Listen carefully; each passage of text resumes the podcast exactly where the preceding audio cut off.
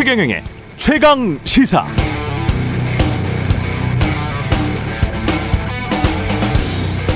네, 집 라인이라고 계곡처럼 경치 좋은 곳에 줄 매달아 놓고 이걸 타고 빠르게 내려가는 레포츠가 있습니다. 최근 집 라인 타다가 사고 나고 사망자도 발생해서 그제 최강 시사에서도 전문가가 나와서 규제의 필요성을 역설했죠. 생명이 가장 소중하니까요. 맞는 말입니다. 그런데 듣다 보니까 그런 생각이 들었습니다. 이런 레포츠 시설은 사망사고 한두 건만 나도 이렇게 모두가 규제하자고 하는데 1년에 수천 명씩 죽는 산업재해에 대해서는 규제가 과도하다는 목소리가 왜 클까? 집라인 업체는 작고 영세하고 내 밥그릇과 상관없어서 산업재해 관련 기업들은 크고 힘세고 내 밥그릇과 관련이 있어서인가?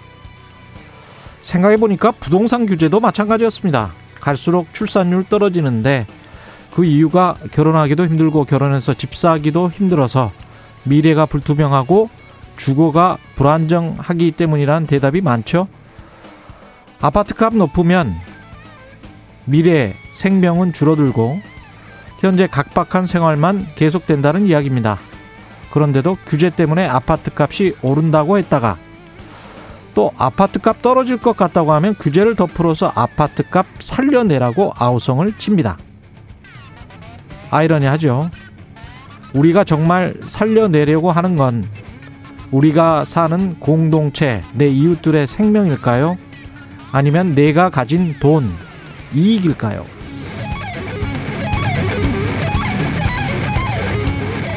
네, 안녕하십니까. 11월 12일 세상에 이익이 되는 방송 최경령의 최강시사 출발합니다. 저는 KBS 최경령 기자고요. 최경령의 최강시사 유튜브에 검색하시면 실시간 방송 보실 수 있습니다. 문자 참여는 짧은 문자 50원, 기본자 100원이 드는 샵9730 무료인 콩 어플 또는 유튜브에 의견 보내주시기 바랍니다. 오늘 1부에서는 더불어민주당 이재명 후보의 조폭연루 의혹에 대해서 김진태 국민의힘 이재명 비리 국민검증특별위원회 위원장과 이야기 나눠보고요. 2부에서는 더불어민주당 윤호중 원내대표 만납니다.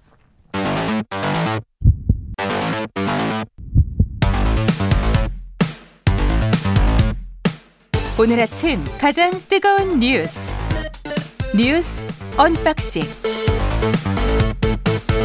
네 뉴스 unboxing 시작합니다. 민동기 기자 김민아 평론가 나와 있습니다. 안녕하십니까? 안녕하십니까? 안녕하세요. 예, 곽상도 국회의원의 사직안이 처리됐으면 이제 국회의원이 아니겠네요. 전 의원이라고 해야 되고요. 예. 어, 재석 의원 252명 가운데 찬성 194, 반대 41, 기권 17로 가결이 됐습니다. 아, 곽전 의원이 SNS에 글을 올렸거든요. 대장동 개발 사업이나 화천대유와 관련해서 어떠한 일도 하지 않았고 어떤 일에도 관여되어 있지 않다 이런 글을 올렸습니다.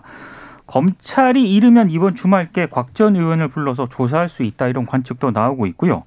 어, 지금 이 곽전 의원에게 적용될 수 있는 혐의가 뇌물 혐의라고 일단 생각을 하지 않았습니까? 곽연 아들이 50억을 수령을 했는데 이게 뇌물 아니냐 이런 의혹이 제기가 됐는데 뇌물이 아, 뇌물이 아니라 지금 검찰이 알선수재 혐의 적용을 검토를 하고 있다라고 합니다. 예. 이게 왜냐하면 2015년 초에 대장동 개발 민간 사업자 선정 과정에서 화천대유가 컨소시엄 구성에 난항을 겪었거든요. 그때 김만배 씨 부탁을 받고 곽상도 의원이 당시 김정태 하나금융지주 회장 측에서 입김을 넣어가지고 하나은행이 컨소시엄에 참여하도록 했다는 그런 의혹을 받고 있는데 당시 곽 전 의원이 이 공직에 있지 않았던 그런 상태였습니다. 그리고 알선 대상이 금융기관이잖아요. 그래서 공직자가 아니니까 뇌물죄가 안 되는 거예요. 그렇습니다. 예. 이게 뇌물 혐의를 적용하기보다는 특가법상 알선 수재 혐의 적용을 검토하고 있다 이런 언론 보도가 나오고 있습니다. 이제 알선 수재와 뇌물, 이제 알선 수뢰하고 수뢰를 한 거랑 이제 수재를 한 거랑 지금 이제 형량이나 이런 게 다르기 때문에 예. 알선 수재가 좀 더 가벼운 이제 처벌을 받을 가능성이 높다라는 점에서 음. 그래서 이제 좀 논란이 있는 부분도 있어 보이는데요.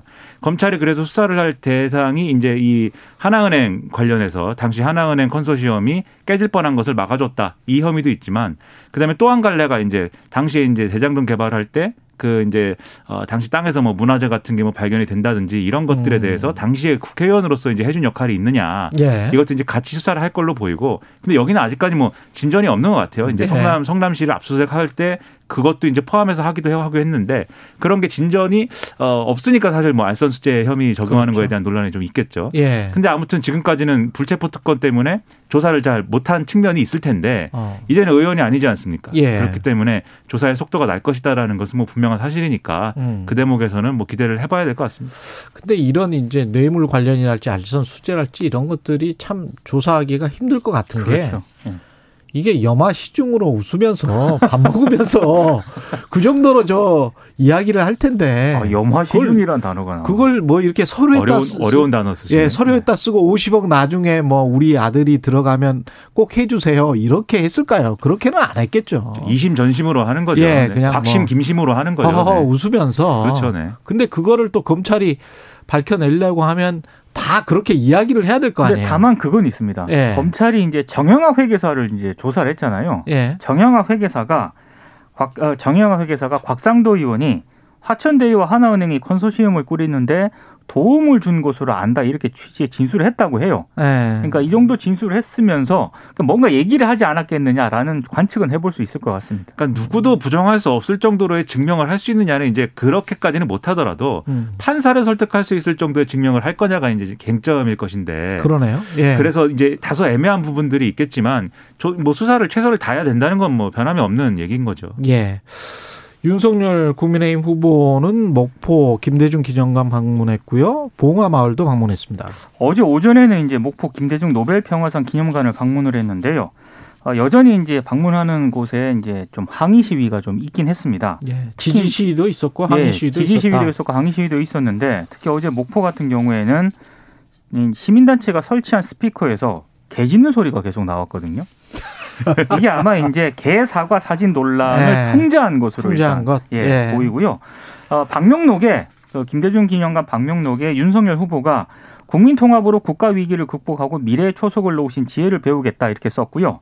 김대중 대통령은 자신을 힘들게 했던 분들을 다 용서하고 국민 통합이라는 큰 밑거름으로 IMF 국난을 극복했다라는 점을 강조를 했고 음. 그러면서 자신이 만약에 집권을 하게 되면 자신을 반대하고 비판하시는 분들도 다 존중한다. 그리고 그런 분들까지 포용하고 모든 분을 국민으로 모시겠다라는 점을 강조를 했습니다.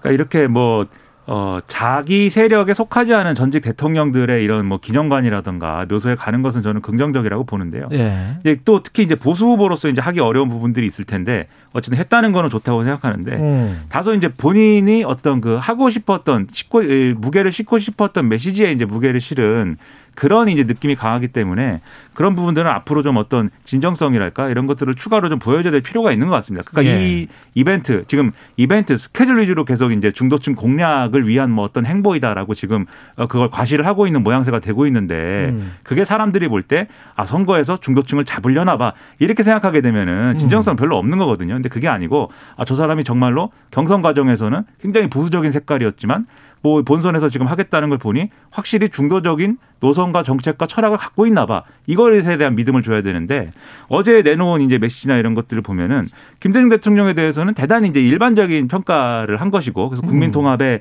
기여를 했고 IMF 국난을 극복했고 과거에 자신을 이제 탄압했던 인사들을 용서했고 이제 이런 얘기잖아요. 예. 그래서 용서와 화해와 국민 통합이다. 저는 이, 이 얘기 뭐 좋은 얘기라고 생각합니다. 다소 이제 일반적인 수준의 보편적인 수준의 평가였지만, 근데 노무현 전 대통령 묘소에 가가지고는 부당한 기득권을 타파하는 것도 국민 통합이다 이렇게 얘기를 했어요. 그러면은 어. 부당한 기득권이란 누구인지 지금까지 어. 윤석열 후보가 주장해온 바에 따르면은 어, 이 민주주의를 훼손한 전체주의, 정부죠. 예, 전체주의인 문재인 정권인 거잖아요. 예. 그래서 이런 메시지가 어떻게 보면은 어, 앞서 말씀드린 대로 취사 선택하는 측면이 강해 보이기 때문에 음. 진정성이라든지 이런 것들은 충분히 증명할 나, 나 이후에 어떤 과정이 필요하다는 생각입니다. 저는 개인적으로 좀 아쉬웠다고 해야 되나요? 예. 그러니까 좀 외연 확장을 하려고 만약에 이렇게 그 봉화 마을을 간 거라면 어제 기자들이 노무현 전 대통령 수사와 관련한 질문이 나왔습니다. 아, 당시 예. 이제 검찰 수사가 좀 무리했던 것 아니냐 이런 이제 시계 조작 같은 그렇습니다. 거. 이게 논두렁 예. 시계 조작에 대해서 이제 질문을 했는데 여기에 대해서 윤석열 후보가 자신은 더 이상 검찰을 대표하는 사람이 아니다 이렇게 얘기를 했거든요. 그러니까 적어도 봉화마을을 갔다면은 이 부분에 대해서는 명확한 또 입장 같은 거는 한 번쯤 내놓으면 좋지 않았을까 이런 생각이 좀 듭니다. 검찰을 대표하는 사람은 예. 아니죠. 지금은 아닌데. 지금은 아니죠. 예. 과거엔 검사였고 또 이제 검찰총장 예, 검찰총장도 하지 않았습니까? 그렇죠. 음. 그러면 거- 지금 검찰총장이 아니라고 해서 과거에 예. 있었던 검찰이 저지른 이제 어떤 나쁜 일들에 대해서 아. 다뭐 나는 검찰을 대표하는 게 아니니까 얘기 안 한다. 이 논리가 맞는 것이냐. 예. 국민들이 평가할 대목이라고 생각합니다. 그러니까 문무일 총장이 과거에 검찰이 잘못된 행위를 했던 것들과 사과했죠. 관련해서 사과를 했잖아요. 네. 그러니까 자신의 측근이나 그 기반으로 보이는 것들에 관해서 사과를 하면 훨씬 더 진정성이 있어 보이겠죠. 음. 예. 그리 그러면서 근데 이게 중도층이 누군지는 모르겠어요. 이게 꼭 정치적으로 뭐 어떤 민주당도 아니고 국민의힘도 아닌 게 중도층인 건지 아니면 경제적으로 어떤 중산층이면서 뭘 어, 어떤 이득이 국민의힘의 경제 정책이나 아니면 민주당의 경제 정책 중간에 잡은 잡, 자리 잡은 사람들이 중도층인지 잘 모르겠어요. 그러니까는 예. 이게 이게 경우에 따라서 이제 다르게 쓰는 측면도 있는 것 같은데 어떤 공통분모랄까 하는 것은 예. 지금의 이른바 이제 진보 보수, 지금의 이제 이 국민의힘과 어떤 민주당 이 틀로 어떤 방식으로든 정치적인 것이든 경제적인 것이든 사회적인 것이든 음. 이제 조직에 조직돼 있는 정도가 예. 어떤 이유로든 얕은 사람들을 이제 얘기하는 것 같아요. 결론적으로는 조직의 정도가 얕은 사람들. 그렇죠. 그래서 예. 이제 어떤 뭐 당원이 아닌 사람, 뭐 꼭- 꼭 열성 지지자가 아닌 사람들. 그렇죠. 그렇죠. 예. 꼭 이제 열성 지지자까지 아니라고 할지라도 가령 이제 어떤 흐름이 있잖아요. 내가 예. 살면서 과거에 이제 민주당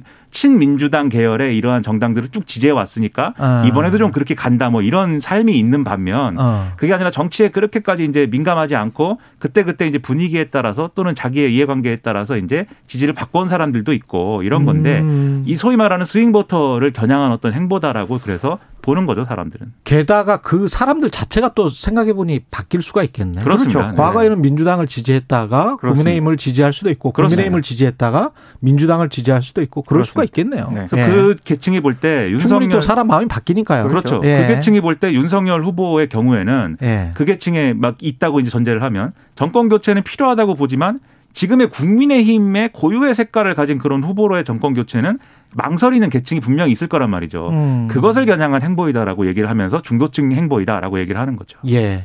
선대위 구성도 어떻게 보면 그런 중도층 잡기를 얼마나 하느냐 아니면 어, 윤석열 후보의 색깔을 강조하느냐 뭐 이것 가지고 신경전이 있는 건가요? 그러니까 밖에서 보면은요. 예. 투톱 선대위냐 원톱 선대위냐 이거 가지고 일단 좀 신경전이 그쵸. 벌어지고 있습니다. 김병준, 김종인이냐, 네. 그러니까, 김종인 원톱이냐. 그러니까 윤석열 캠프 쪽에서는 투톱 선대위를 좀 선호하는 것 같고 다만 아. 이제 어제 이준석 대표가 최강 시사 인터뷰를 하지 않았습니까? 그랬죠. 인터뷰 내용을 전반적으로 들어보면 아, 김종인 전 위원장의 원톱 선대위에 무게 중심을 두는 그런 분위기거든요. 이준석 대표는 확실히 그렇게 이야기를 그렇습니다. 하고 있죠. 그러니까 예. 그러다 보니까 윤석열 후보 캠프 내에서는 이준석 대표가 이거 월권하는 것 아니냐라는 불만도 나오고 있고요.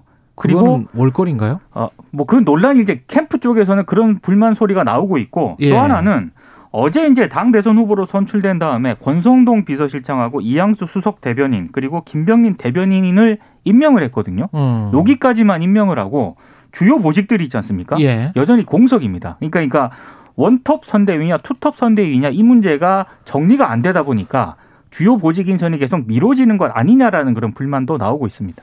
그러니까 대체적으로 김종인 전 위원장 쪽으로 약간은 기울어져 있다는 느낌은 있어요. 지금 그렇죠. 이- 인사나 예. 이런 걸 예. 하는 과정이라는 게 조금씩 하고 있는 건데 다만 이제 그 내부에 어쨌든 지금 김종인 전 위원장이 무슨 뭐 자리 사냥꾼이라고 하고 뭐 하이에나라고 하고 뭐 파리떼라고 하는데 예. 그걸로 지목될 수 있는 사람들이 이제 지금 나름대로 이제 항전을 하고 있는 것이죠. 그리고 아. 예를 들면 지금까지 이제 윤석열 후보를 도왔던 장재원 의원이라든지 한다든지 권성동 의원이라든지 주호영 의원. 네. 그렇죠. 주호영 의원 그리고 정진석 의원 다 이제 뭐 김종인 전 위원장하고는 지난번에 김종인 비대위 시절에 별로 좋은 관계 아니었던 거잖아요. 사이가 안 좋습니다. 장재원 의원은 뭐 노태우 꼬봉 이렇게 이야기를 거. 거친 말도 주고받았고요. 그런 네. 이제 비속어를 막 썼습니다. 네. 일본 네. 일본어에 근거한 비속어를. 네. 예. 그래가지고 그런 부분들이 있다 보니까 이제 여러 가지 해석이 나오는 건데 결과적으로는 근데 김종인 위원장이 요구하고자 하는 거 뭐냐면 캠프가 이 하고 싶어하는 정책과 철학과 선거운동의 패턴을 바꿔야 된다는 거거든요. 그러기 위해서 인적 쇄신이 필요하다는 것이기 때문에 음. 꼭 김종인이 정권을 가지자 마냐 뭐 이 문제라기보다도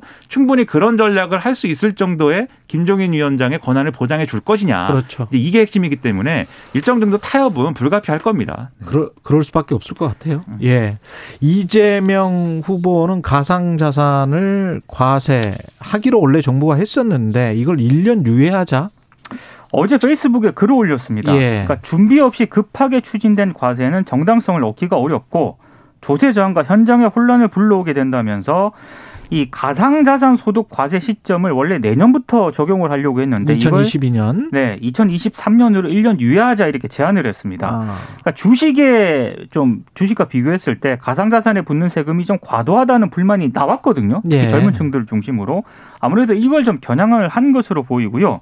그리고 어제 또 국회에서 열린 가상자산 관련 간담회에도 참석을 했는데 여기서는 단순히 이제 과세를 유예하자는 차원을 넘어가지고요. 가상자산 투자 활성화까지 약속을 했습니다. 그러니까 음. 청년들이 예. 부동산 시장이 자산 시장에는 도저히 이제 진입 자체가 안 되다 보니까 어. 그래서 이제 이쪽 시장으로 이제 들어오고 있는데 아예 이 길을 열어서라도 청년들에게 뭐 새로운 투자 기회라든가 자산 형성 기회를 가지도록 함께 노력해 주길 부탁한다. 이런 점을 강조를 했거든요. 예. 여기도 민주당이 호응하는 그런 모양새인데다가 음. 국민의힘도 이거 반대를 안 합니다. 그래서 통과 가능성이 굉장히 높은 그런 상황입니다. 그렇군요. 예. 좀 이게 잘 설명을 잘 해줬으면 좋겠어요. 그러니까 가상자산 과세를 그러면 근본적으로 하지 말자는 건지 그건 아니지 않습니까? 아니, 유예하자는 거잖아요. 유예하자는 거죠. 그럼 왜 유예를 해야 되는 건지 그게 설명이 안 된다고 봐요. 저는. 그러니까 유예를 하고 싶어하는 이 세금을 어, 세금이 부당하다라고 얘기하는 사람들은 있습니다. 예. 그 사람들의 의견은 있는데 음. 그 의견을 왜 받아들여야 되는지에 대한 설명은 또 정치권과 나름대로 이제 이 대통령이 되고자 하는 사람이라면 설명을 해줘야 되거든요. 예. 그 설명이 없어요. 그리고 이제 주식에 자꾸 이제 기준을 맞춰가지고 얘기를 음. 하려고 하는데 투자자 입장에서 보면 뭐 주식이나 뭐 이 가상화폐나 뭐 똑같을 수 있습니다. 자기가 돈 아니요, 넣어가지고 그렇지 않아요. 아, 투자자 입장에서는 그러니까 예. 이 돈을 돈을 투자해서 그렇죠. 이익을 얻고자 하는 사람 입장에서는 그럴 수 있는데 예. 경제라는 어떤 큰 어떤 틀에서 보면은 예. 이 가상자산이라는 건 예를 들면 우리가 뭐 그림에 투자한다거나 네. 이런 것하고 비슷한 것이고 주식이라는 것은 이 주식시장이라는 것은 기업이 자기의 자금을 조달할 수 있는 어떤 유력한 창구가 되는 것이고 음. 거길 통해서 경제에 미치는 영향이라는 거는 당연히 다른 거지 않습니까? 그렇죠. 그래서 지금 과세를 다르게 하는 거거든요. 가상 이- 자산은 아직 실체가 없는 자산이죠. 그렇죠. 가상자산 예. 그래서 예를 들면 미술품이라던가 예. 이런 것과 유사하게 기타 자산으로 분류를 해가지고 과세를 하는 이유가 거기에 있는 것인데 그런 거를 다 지금 여당 후보가 뒤섞 어서 얘기를 하는 것은 음. 명확한 어떤 설명과 근거가 있지 않으면은 표 때문에 그런 게 이게 맞을 것 같은데. 예. 표심 때문이라고 표심 표심 때문에 그런 것 같은데요. 하고 있습니다. 그러니까 표심 예. 때문에라고 하면 거기서부터 그러면 포퓰리즘이냐 이 얘기가 이제 시작이 되는 거죠. 왜냐하면 명확한 예. 근거가 없이 표심만 기대하면 건 그런 비판이 나올 수가 있기 때문에 음. 저는 이런 얘기를 할 거면 좀더 정교한 논리를 가지고 얘기해야 된다고 보고요. 근본적으로는 제 생각에는 아직까지 이 과세를 유예할 근거가 명확치 않다고 봅니다. 예. 공수처는 대검 간부 대화가 담긴 내부 메신저를 확보했고요. 그 권승전 전 대검 대변인과 관련한 그런 부분들이 언론에 보도가 됐는데요. 예. 지난해 3월 기자들에게 윤 전 총장의 장모 있지 않습니까? 최모 씨의 사건 대응 문건을 보여주고 그리고 특정 기자에게는 이 장모의 변호인 입장이 담긴 문건을 카톡으로 보낸 것으로 확인이 됐는데 이게 어떤 어디에 담긴 내용이냐면 공수처가 손준성 검사 구속영장에 이 같은 내용을 적시를 했다라고 합니다. 그러니까 당시 대검이 이걸 간단하게 설명을 드리면 총장 장모 대응 문건을 작성한 것뿐만 아니라 음. 대변인이 나서 가지고 총장 장모 입장을 기자들에게 알렸다는 점에서 상당히 논란이 예상이 되고 있습니다. 예. 여기에 대해서 권순정 검사는 통상적인 공보 업무였다고 지금 반박을 하고 있는데요. 근데 좀 이상한 점이 있긴 해요. 지난해 3월 이 시점에 이제 카카오톡을 특정 기자에게 보냈다라고 하는 건데요. 음. 지난해 3월 같은 경우에는 장모 채식 관련 의혹이 언론을 통해서 집중적으로 보도되던 그런 시점이었거든요. 근데 대검이 총장 장모 문건의 삭 대응 문건을 만들고 대변인이 총장 장모를 또 직접 기자들에게 이 입장을 대변한 것이 이게 온당한 처사냐 이런 비판이 좀 나오고 있습니다. 그러니까 공수처도 그렇고 전반적으로 이런 사건들 있지 않습니까? 예. 그 당시에 검찰이 어떻게 움직였느냐? 윤석열 총장 체제의 검찰이 그, 그 시점에 이것도 이 사건도 그렇고 채널A 이 사건도 그렇고 그 다음에 거기에 대한 이제 지금 고발 사주 의혹 다 사실 크게 보면은 하나의 사건일 수 있다는 시각이 그렇죠. 있어요. 이 예. 하나의 사건이라는 것은 결국은 검찰이 이 조국 전 장관 수사 이후에 이런저런 이유로 여권 지지자들에게 공격을 막 받으니까 그것을 방어하기 위해서 수단과 방법을 가리지 않고 이 자- 스스로의 정치적 독립성을 훼손하면서 야당과의 연합 이런 걸 통해서 여론을 뒤집고 검찰 조직의 어떤 정당성을 확보하려고 한 거 아니냐. 예. 그래서 총장도 지켜야 되고 우리 조직도 지켜야 되고 이렇게 검사들이 나선 거 아니냐 이런 의심을 할 수 있는 대목이거든요. 그래서 그런 의심을 상당히 갖고 있는데 저는 확실히 우리가 민주주의가 맞다고 생각한 게이 예. 권순정 검사의 대응입니다. 그래서 입장을 냈는데 이런 얘기 막 써 있어요. 그 고발 사주 의혹과 무리하게 연결하려는 공수처 의도 이상하다. 예. 어, 하청 감찰 그리고 어, 입건 사주 이런 걸 한 게 아닌지 우려스럽다. 그냥 본인이 부당한 의혹을 받고 있다고만 하면 되는데 예. 이렇게 어떤 또 프레임의 어떤 좀 실려가는 이런 입장을 막 냅니다 현재 검사가 정치를 하고 있군요. 그렇죠 좋은 좋은 나라와 좋은 세상일까요? 저는 아니, 민주주의는 맞는 것 분명한 같은데 것은 뭐 검찰이라든가 총장과 관련해서는 대검 대변인이 당시 음. 대변인이 저는 해명하거나 대응할 수 있다고 보거든요. 근데 총장의 장모는요. 엄밀히 말하면 사인입니다. 그렇습니다. 개인입니다. 아니 이거 아주 단순하게 법적으로는 뭐 검사님들이니까 잘 알아서 하시겠지만 제가 비유를 해볼게요. KBS 사장이 장모와 관련해 가지고 지금 뭐. 소송, 소송이 있어요. 네. 예? 근데 그 핵심 간부 기자들을 시켜 가지고 당신들 똑똑하니까 이 사건이 어떻게 전개될지 언론 대응 문건 다 작성해. 권순현 대변인 말로만 따르더라도 언론 대응 문건이잖아요. 네. 언론 대응 문건 작성해 가지고 나한테 보고해. 다른 회사에서 가만히 있었겠어요? 라고 한번 생각을 하신다는 예. 거죠. 네. 아니 이게 이게 법적으로 뭐 별 일이 아닐 수도 있어요. 워낙 검사님들이 법적으로는 똑똑하시니까. 근데 정치적으로 이게 다른 조직에서 이렇게 했다면 KBS 사장이 이렇게 했다면 KBS 압수수색 당하죠. 이게 말이 압수수색- 됩니까? 바로 압수수색 변명할 걸. 변명해야죠. 바로 압수수색이 시작됩니다. 예, 그만하겠습니다. 최경, 최경영 기자님 잡혀갈 수 있습니다. 예, 예. 저는 바로 잡혀갑니다. 만약에 제가 그랬다면. 아, 그, 무서워, 그걸, 무서워요. 그걸 해주지도 않지만. 네, 최경 예. 기자는 안 할 것으로 믿습니다. 예. 네. 뉴스 unboxing 민동기 기자 부끄러운 줄 압시다, 제발. 아유. 제, 제가 부끄러운, 네, 예. 부끄러, 부끄러 운 줄 알겠습니다. 네. 뉴스 unboxing 민동기 기자 김민아 평론가였습니다. 고맙습니다. 고맙습니다. KBS 1라디오 최경영의 최강시사 듣고 계신 지금 시각은 7시 42분입니다. 오늘 하루 이슈의 중심. 당신의 아침을 책임지는 직격 인터뷰. 여러분은 지금 KBS 일라디오 최경영의 최강 시사와 함께하고 계십니다. 네, 국민의힘 이재명 비리 국민검증특별위원회 김진태 위원장 어제 이재명 조폭 뇌물설 그러니까 이재명 후보가 조폭에게 뇌물을 받았다 이렇게 주장을 하고 있는 박철민 씨를 만났습니다. 만나서 뭐 결과를 공개를 했다고 하는데요. 어떤 내용인지 김진태 위원장 연결돼 있습니다. 안녕하세요, 위원장님. 네, 안녕하십니까. 반갑습니다. 예, 반갑습니다. 이재명 비리 국민검증 특위위원장 이거는 이제 어떤 활동을 하는 국민의힘 내에 있는 특위인 거죠? 네, 맞습니다. 예. 제가 이제 작년 선거에 떨어지고 나서 이렇게 뭐 이제 원외에 이렇게 있는데 이번에 뭐 좀 직업이 생긴 셈이죠. 갑자기. 전에 검사셨잖아요. 아, 네, 그건 뭐 별로 좋은 얘기 아닙니다. 예. 그렇고요. 예. 그래서 이제 그 강원도에서 좀 이렇게 쉬고 있는데 당에서 예. 와서 이런 거 좀 맡아달라 해가지고 이게 예. 뭡니까? 그랬더니 뭐 대장동 비리 TF라고 그동안 좀 했었는데 이걸 좀 확대해서 확대하자. 예, 모든 이재명 비리 검증 특위를 좀 맡아달라 해서 제가 그냥 못 이기는 척하고 맡고 있습니다. 예. 특위가 이제 네. 발족됐지 한 열흘 정도 됐으면 어떤 네. 조사가 구체적으로 좀 이루어진 게 있습니까? 네, 이게 뭐 첫 술에 배부를 수는 없는데요. 좀 예. 뭐 많이 좀 부담이 되기는 합니다. 음. 뭐좀 성과를 내야 되는데 예. 뭐 그러고 있는데 그 갑자기 예. 그 이준석 코마 트레이드 대표 이준석이라고 이제 그 네네. 당대표하고는 다른 분이고요. 예. 아니 그러게요. 예. 우리 당 대표하고 또 이름이 공교롭게 똑같아가지고 예. 이준석 사장이라고 부를까요? 이준석 사장. 예. 네네 이준석 대표라 그러면 갑자기 라디오 들으시는 분들이 야 그러- 이준석 예. 대표가 또 뭐 사고 쳤나 이러실 수 있으니까 이준석 코마 트레이드 사장. 예. 네 이준석 사장이 어디 그 김어준 방송에 나와서 뭐 막 얘기하는 거를 저도 보게 됐어요. 예. 그걸 듣다가 아니 자기는 하여튼 뇌물 준 적이 없다는 취지 아닙니까? 그런데 그러니까 다- 당초에 제가 좀 설명을 드리면 네네. 김용판 의원이 네 포- 그 국회에서 폭로를 한 것은 박철민이라는 조직 폭력배가 있는데 지금 감옥에 있는 사람이 있죠. 네.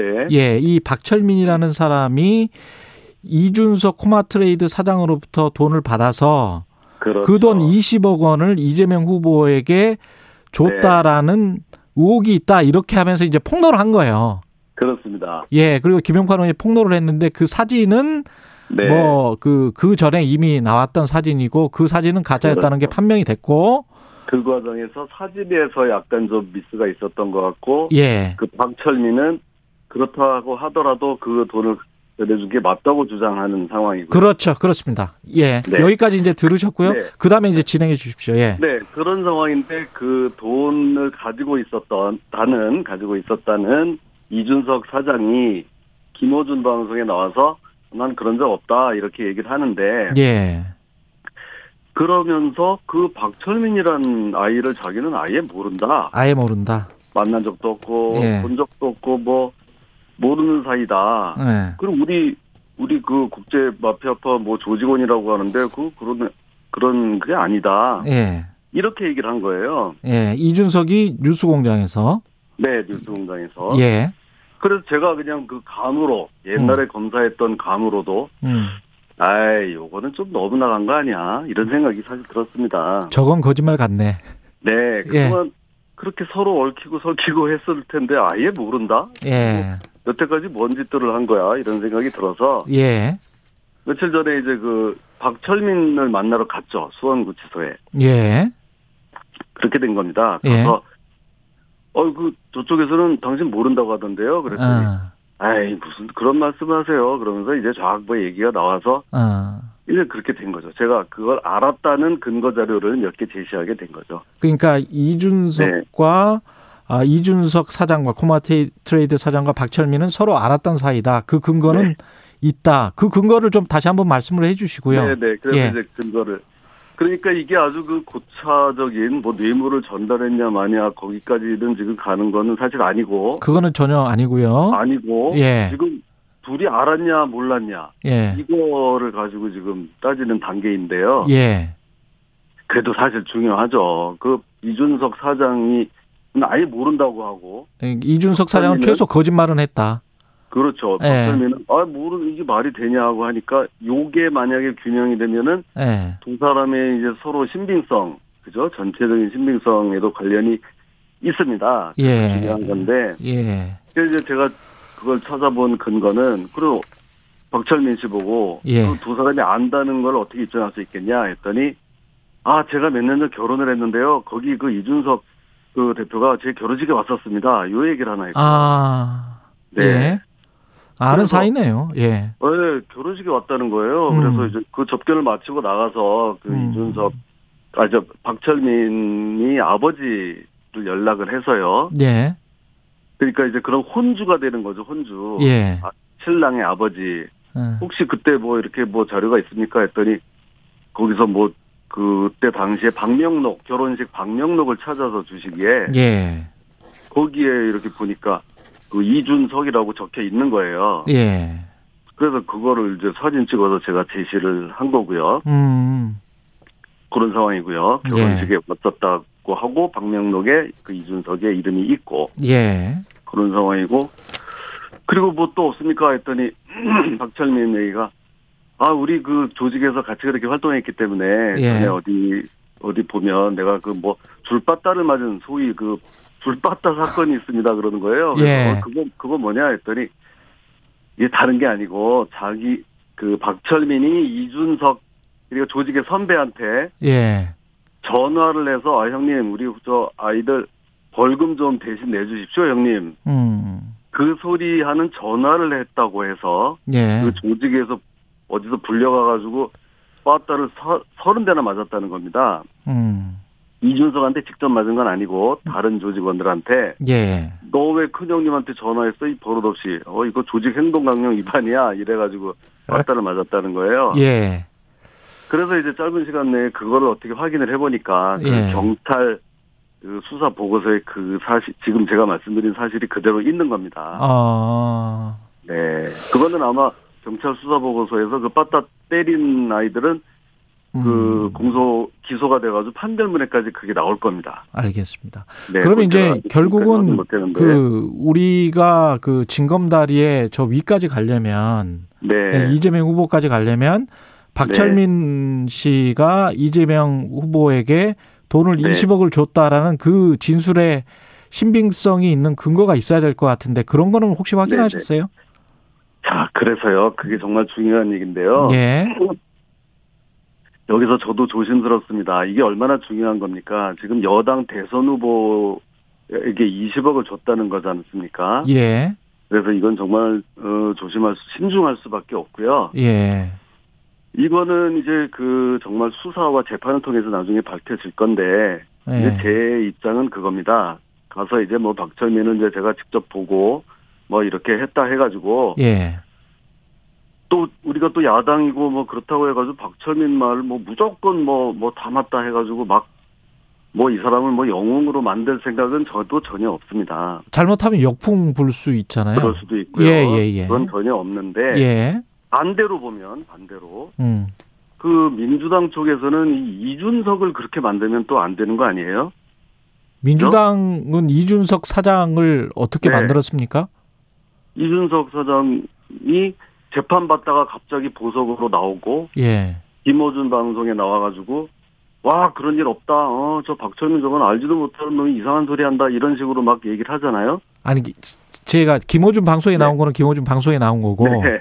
민주당에서 이준석 사장을 어떻게 두둔하거나 그래요. 뭐 뭐, 이- 민주당에서 뭐 이제 박철민을 어제 고소까지 했어요. 민주당에서 예. 예 그런 거를 정황을 보거나 예. 하여튼 이런 김어준이나 뭐 이런 쪽 그 이재명을 지지하는 쪽에서 이 아니 근데 이게 잘못하면 또 이제 김호준 뉴스공장 방송 전체를 또 그? 예 그런 식으로 되기 때문에 제가 약간 좀그 아, 네, 멘트는 고맙습니다. 예 예 예. 그러면 이렇게 예. 정리를 하죠. 예. 뭐꼭 김어준이라고 또 꼭 민주당이라고 하진 않지만 예 예 예. 이재명 후보를 지지하는 쪽에서 예. 적어도 예. 그 이 이준석 사장을 제2의 고영태처럼 음 의인으로 만들려고 하는 것은 곤란하다. 알겠습니다. 예, 지금 이제 시작이고 예. 두 폭들 두 사람의 말이 서로 다르고 한 상황에서 예. 이- 오늘의 메시지는 이 정도 예, 이, 예, 이준석을 알겠습니다. 의인화, 제2의 고영태로 만들지는 마라. 알겠습니다. 국민의힘 감사합니다. 이재명 비리 국민검증특위 김진태 위원장이었습니다. 고맙습니다. 네, 고맙습니다.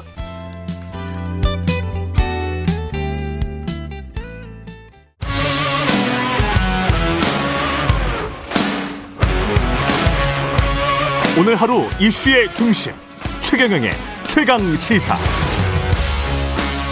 네, 더불어민주당 이재명 대선 후보가 대장동 의혹 특검 수용 의사를 밝힌 데서 한 걸음 더 나가세요. 윤호중 원내 대표도 야당이 먼저 만나자고 하면 협상 피하지 않겠다. 국회 논의 가능성 배제하지 않겠다는 입장 밝혔습니다. 대선 전 특검 출범 현실화되는 것인지 윤호중 더불어민주당 원내 대표와 자세한 이야기 나눠보겠습니다. 안녕하세요. 네, 안녕하세요. 윤호중입니다. 예. 특검이 관심사네요. 그제 관훈 토론에서 조건부 특검 수용 입장을 이재명 네네. 대선 후보가 밝혔고 그러면 이제 바로 협상 시작이 되는 겁니까? 네, 시- 어, 얼마든지 협상할 수 있습니다. 그, 어. 그리고, 어, 이 문제는 지금까지 저희가 이 특검을 뭐 다른 그 의도가 있어서, 어, 이, 저 반대했던 것이 아니고요. 예. 어, 지금까지 어, 검찰이 계속 수사를 하고 있습니다만, 음. 검찰이 수사하는 과정에 결국은 이 대장동 화천대유를 통해서 드러나고 있는 것은 이재명 후보에 대한 관련성보다도 국민의힘 인사들에 대한 내용이 계속 나오고 있습니다. 예. 그런데 그 그런 그 이 검찰의 수사를 국민의힘에서는 어떻게든 좀 막아보려는 그, 이, 이, 그 정치적인 의도가 있는 것이 아닌가. 특검을 주장하는 게 봐왔습니다. 예. 어, 그런데, 어, 이분들이, 어, 이 이 사건의 본질을 떠나서 음. 어 특검을 이 주장하면 어 이 깨끗하고 예. 특검을 반대하면 마치 어이 피하는 것 잘못이 같고. 있는 것처럼 예. 어, 이렇게 계속 이야기를 하고 있기 때문에 예, 저희는 뭐 그 특검이라고 하는 것을 피할 의도가 있는 것이 아니라 예. 검찰 수사를 방해해서는 안 된다 라는 예. 점을 계속 강조해 온 것입니다. 지금도 조건부라는 말씀을 하셨는데요. 예. 그 조건부를 우리 후보께서 이재명 예. 후보께서 그 강조하신 이유는 음. 대개 지금까지 특검이 논의되면 검찰이 이제 수사를 좀 중단하는 경향이 있었거든요. 예. 그러니까 검찰이 수사 중단하지 말고 어. 철저하게 계속 수사를 하라는 어, 이, 그 특검을 하게 되면 그 특검으로 넘길 때까지 아. 철저하게 계속 수사하라는 그런 의미를 더 강하게 가지고 있다. 이렇게 해석을 하시는 게 옳을 겁니다. 그러니까 특검이 국회에서 통과되기 전까지는 검찰이 전방위적으로 다 수사를 해야 된다. 네 네, 그렇습니다. 그리고 이제 특검법이 통과가 되면 거기에 어떤 그 수사 대상이랄지 그 범위는 또 같이 주어지잖아요. 네네. 그거는 이제 여야 협상의 대상입니까? 어, 특검법을 만드는 것으로 하든 아니면 상, 상설 특검에서 예. 어, 이 특검을 임명하든 간에 음. 어, 이 수사 범위를 정하게 되죠. 예. 그것은 어, 이 여야 간의 협상을 해야 될 내용이겠습니다만, 음. 어, 저희는 지금까지 검찰 수사 과정에서 아직 미진한 부분, 의문이 남아 있는 부분이 많이 있다고 보거든요. 예. 그러니까 이, 어, 검찰 수사에서 어느 쪽이 제일 수사가 잘 안 됐느냐 하면, 어.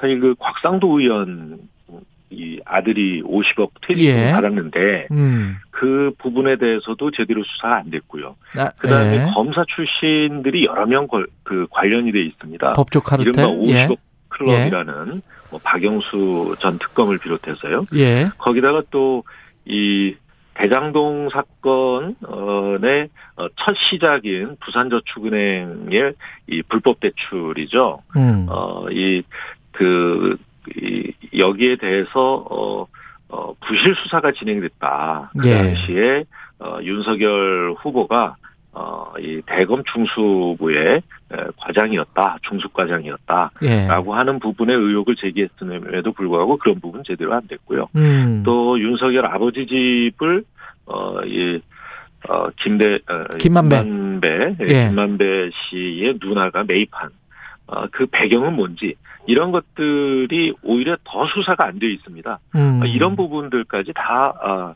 함께 수사가 돼야 된다. 어, 이렇게 저희는 부- 생각하고 있습니다. 예, 다 수사를 하자. 그래서 국민의힘 김기현 원내대표와 특검 처리를 위해서 당장 만나자는 거죠. 어, 예, 어제 김기현 원내대표가 만나자고 했다고 합니다. 예.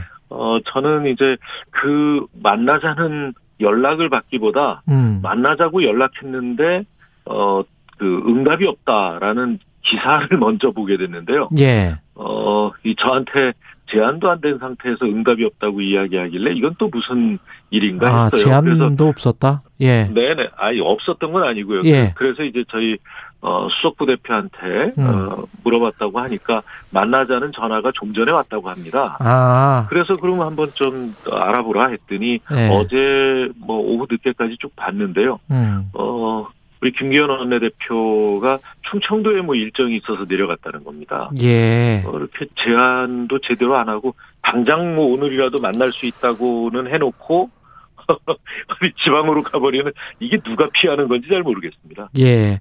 근데 야당은 이제 이재명 후보의 의혹에 대해서만 만약에 대장동 의혹을 특검에 넣자라고 하면 그거는 가능하지도 않고요. 예. 어떻게 특검 뭐 이 대장동 사건이라고 하는 것을 예. 어, 이 총체적으로 봐야죠.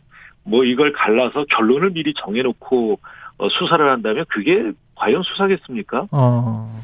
이, 이 범인이 누구다라고 정해놓고 예. 그것을 수사하자는 얘기인데요. 예. 예, 예. 이, 이것은 지금 그, 이 화천대유로부터, 예. 어, 이, 이 돈이 어디로 흘러갔는가, 이 음. 수익을 본 사람이, 수혜를 입은 사람이 누구냐를 따라가다 보면, 모든 것이 다 드러나게 돼 있습니다. 예. 그 과정에서 뭐 이렇게 직무를 어, 이, 그, 남용했다든가, 직권을 남용했다든가, 아니면 이게 뇌물의 성격이라든가, 이런 것들이 다 드러나지 않겠습니까? 어. 그 관련해서 지금 이 예. 어, 곽상도 전 의원이죠, 이제. 예. 곽상도 전 의원 같은 경우에는 이미 어 김만배 측으로부터 어이 하나 하나은행이죠 하나금융그룹에 예. 어이 참여 어 컨소시엄 참여를 어 이 이 주선했다라고 예. 하는 진술까지 이미 나와 있습니다. 그 알선 수재로 지금 그 네네네. 혐의를 받고 있죠. 예, 그 그렇습니다. 관련해서 윤석열 후보 같은 경우에 이제 고발 사주 네네. 의혹 등이 있는데 네네. 이것도 동시 특검으로 같이 가는 게 좋겠다는 입장이십니까? 아니 저희는 뭐 고발 사주 의혹에 대해서 특검 하자 소리도 안 했는데요. 예. 예, 야당에서 무슨 동시 특검 받겠다 아. 이런 이야기를 하는데 말입니다. 예. 이거 이건 역시 이제 그 공수처가 수사를 하고 있지 않습니까? 예. 이 공수처가 수사하고 있는 것에 대해서 음. 어떻게 좀 피해 보려는 이 꼼수란 말입니다. 아, 오히려 어, 저희가 예. 여당에서 하자고도 안 했는데 이거 같이 특검하자 어. 이런 얘기를 하고 있어요. 조금 있으면 아마 저희는 이제 본부장 이 가족 사기 의혹이다 예. 이렇게 얘기하고 있지 않습니까? 예. 그 윤석열 후보의 본인, 예. 부인, 장모 이렇게 해서 윤석열 후보 본부장 가족 사기 의혹 지금 뭐 어 이 각각 뭐 10여 건씩 됩니다. 그런 말을 만드셨어요? 그런 조언을 하신 거예요, 지금? 저 민주당에서? 본부, 예, 뭐- 본부장 가, 가족 사기? 예. 네네 며칠 됐죠. 예. 아, 처음 들어보셨나요? 아, 저는 처음 들어봤습니다. 아, 그러셨어요? 예, 예. 본인, 부인, 장모 예. 어, 이렇게 해서 어 이 윤석열 본부장 이 가족 사기 의혹 예. 여기에 대해서도 이제 또 특검하자고 하지 않겠습니까? 저는 뭐 음. 이 특검을 야당이 어 이 진실을 밝히기 위한 특검을 의도하는 건지 진실을 덮기 위한 특검을 하자고 하는 건지 알 예. 수가 없습니다. 그러면 이게 가령 특검법이 처리가 돼서 그 두. 사건 전부 다 뭐. 관련된 사건들 전부 다 해서 저희가 하면 그런 사건을 다 하자는 것이 아니고요. 예, 예. 이저 윤석열 본부장 가족 사기 의혹은 예. 검찰이 수사하고 있고요. 예. 그다음에 고발 사주 사건은 공수처가 수사하고 있습니다. 그렇죠. 예, 이것은 이 검찰과 공수처에서 철저하게 계속 수사하고 음.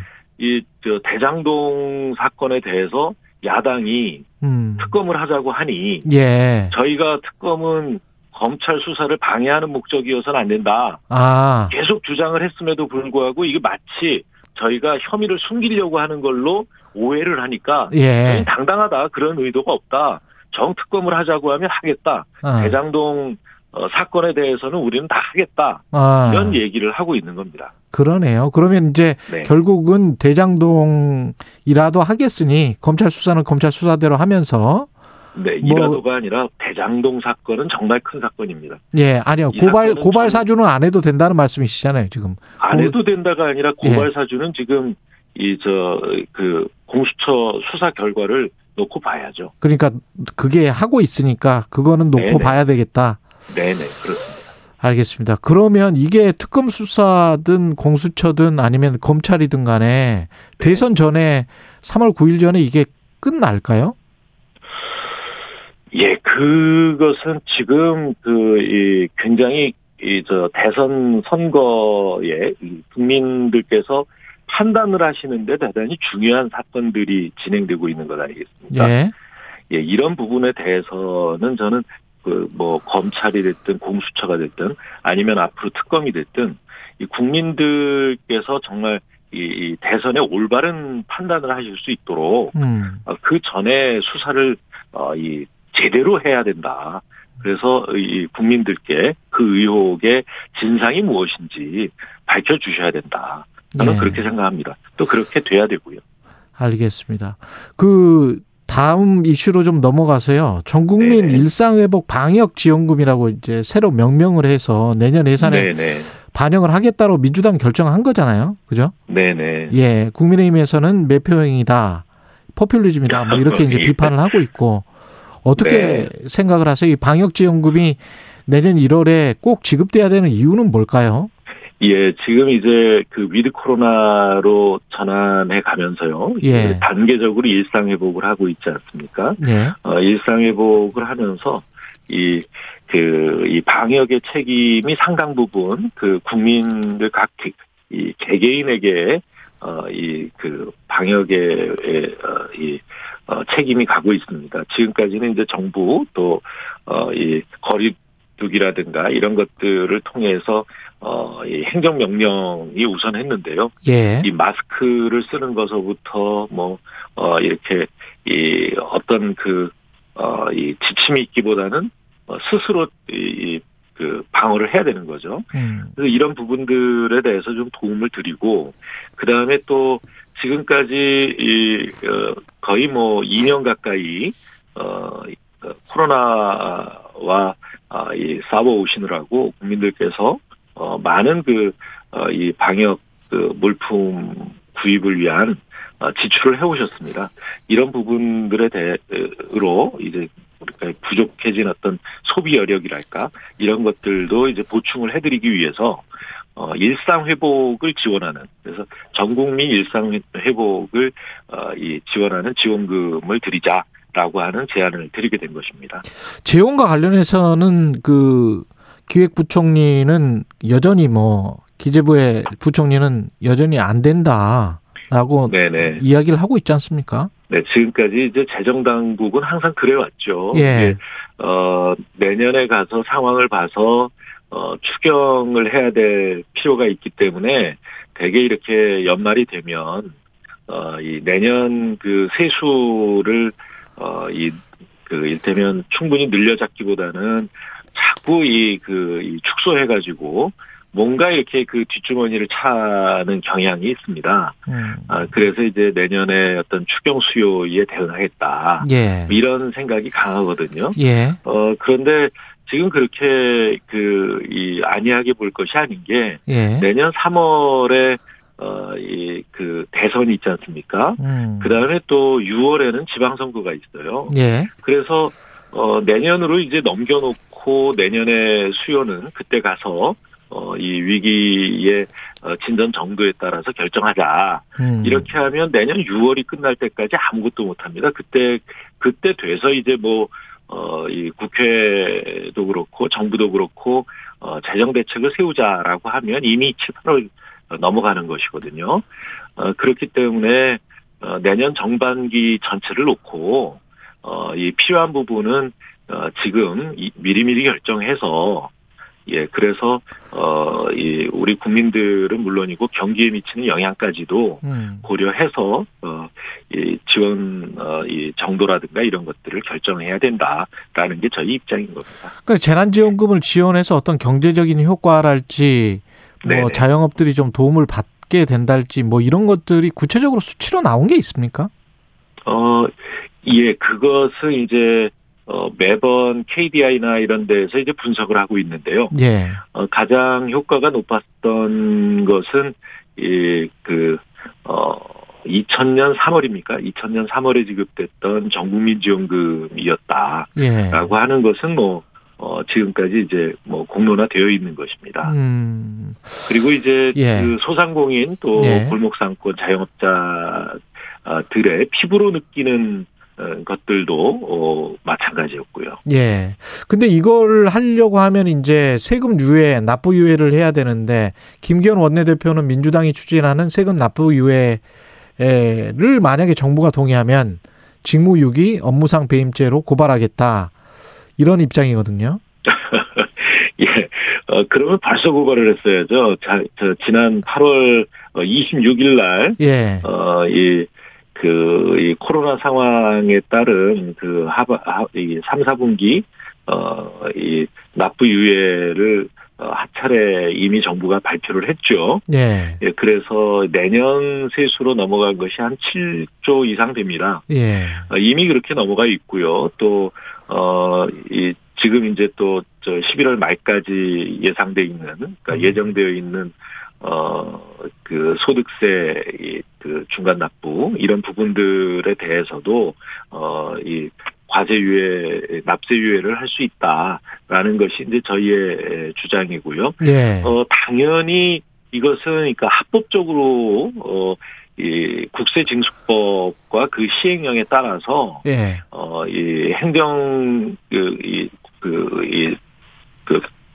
뭐, 권한을 가지고 있는 예. 어, 국세청장의 결정으로 음. 어, 이할수 있어요? 그, 예, 징수유예나 또 어, 납부유예 이런 것들이 가능합니다. 근데 왜 홍남기 부총리는 국세징수법에도 저촉된다 이런 말을 했을까요? 저촉된다는 것을 말해 이 여당에서 주장하는 것이 저촉된다라는 말을 표현한 것이 아니고요. 예. 예, 그렇게 법에 법을 벗어난 법, 네. 법을 벗어난 그 이 납세 유예는 불가능하다라는 아, 아주 원론적인 얘기를 한 것이죠. 법을 벗어난 납세 유예는 불가능하다.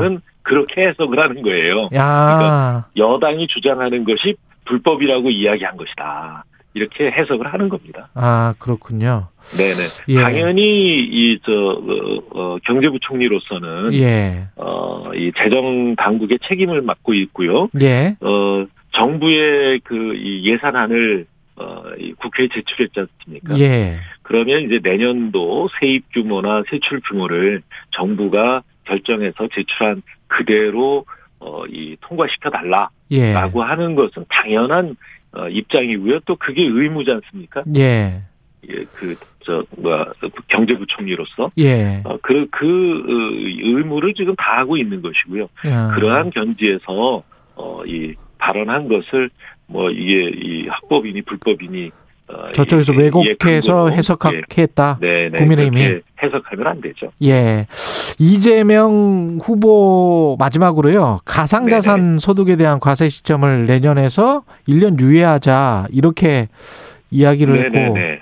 이거는 네, 어떻게 어제 그 보십니까? 발표를 하셨는데요. 예. 어, 이 부분은 이제 당, 고위당정청에서, 어, 그대로 내년, 그, 이, 저, 소득분에서부터, 어, 과세를 해서, 그렇게 되면 2023년도에 납세를 하게 되는데, 그렇게 예. 하자라는 그 입장 정리는 있었습니다. 다만, 음. 어, 다만, 어, 당에서는 이 내년도에 그, 어, 서부터 과세가 가능한지, 그 과세 인프라가, 어, 어느 정도 어, 갖춰지는지를 최종적으로 점검해서 결정하겠다. 어. 국회에서 결정하겠다. 이, 저, 어, 라는, 어, 이, 그, 입장에, 어, 고위당정청이, 어, 이, 그, 합의를 한 바 있습니다. 음. 예, 그래서 저희가 이 납세 인프라의 에, 이, 그, 그 준비 정도를 예. 파악을 했는데요. 예. 어, 그 파악을 해본 결과로는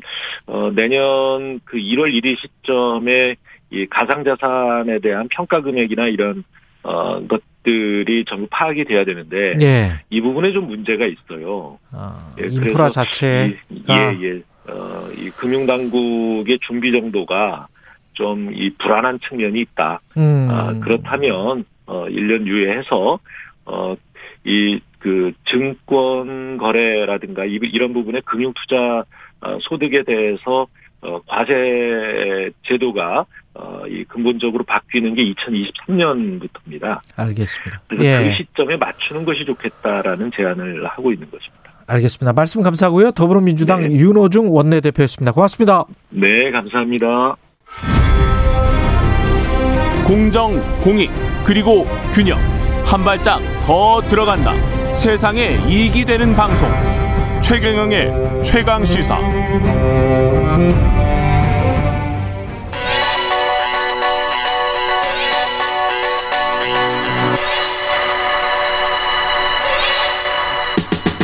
예.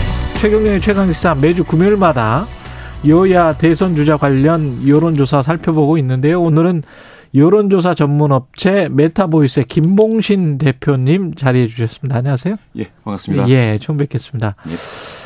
지난 그 어제 발표됐네요. MBS 어, 결과 전국 지표조사 윤석열 후보 확정 이후에 조사된 건데 이거 예. 중심으로 지금 말씀 나눠주실 거죠? 예, 예, 그렇습니다. 예, 컨벤션 효과가 아, 충분히 있었던 겁니까?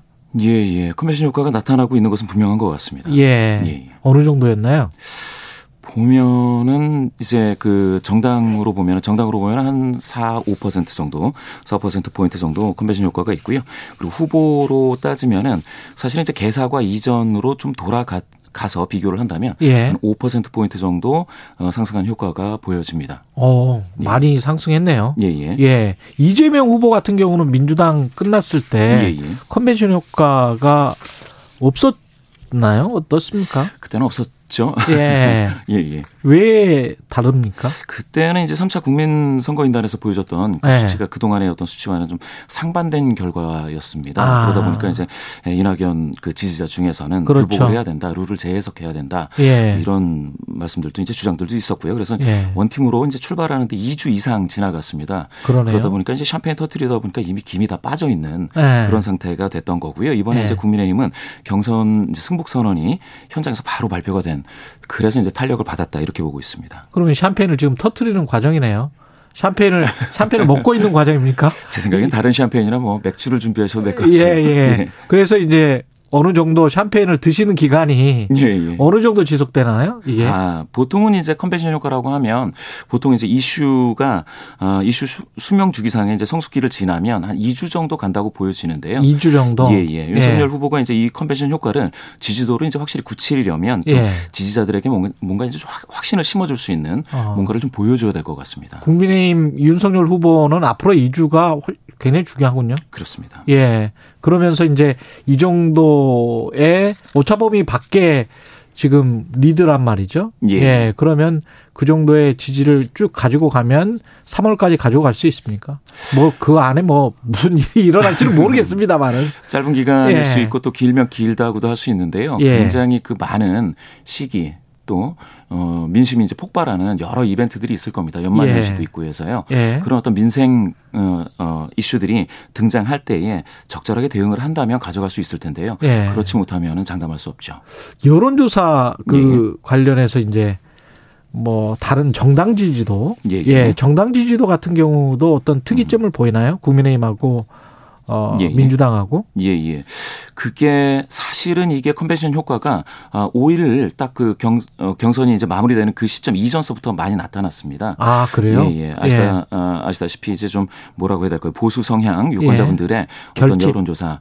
이 꼭 결집은 아닌데 응답 적극성이 굉장히 세진 거죠. 아. 예, 예. 그때 국민 여론조사를 했기 때문에 예. 그때 벌써 이제 에, 이미 그때 어, dead cross를 어, 민주당이 이, 겪었고? 맞았죠. 예. 어. 그래서 11% 포인트 격차가 확 벌어진 상태에서 정당 지금- 지지도가? 예, 예. 예. 지금은 오히려 약간 회복세를 보이고 있기 때문에 아. 컨벤션 효과가 계속해서 어, 폭발적으로 이제 확산되고 있는 것은 아니고요. 예. 조정기 직전이다. 예. 좀 제한적으로 나타난다. 이렇게 보셔야 될 것 같습니다. 이게 정권을 교체해야 된다, 예, 정권을 유지해야 된다 그런 질문이 있잖아요. 예, 예. 그것도 그- 마찬가지로 폭이 줄었습니다. 그것도 폭이, 폭이 줄었습니까? 예, 예. 이게 대통령 지지도하고도 상관이 있나요?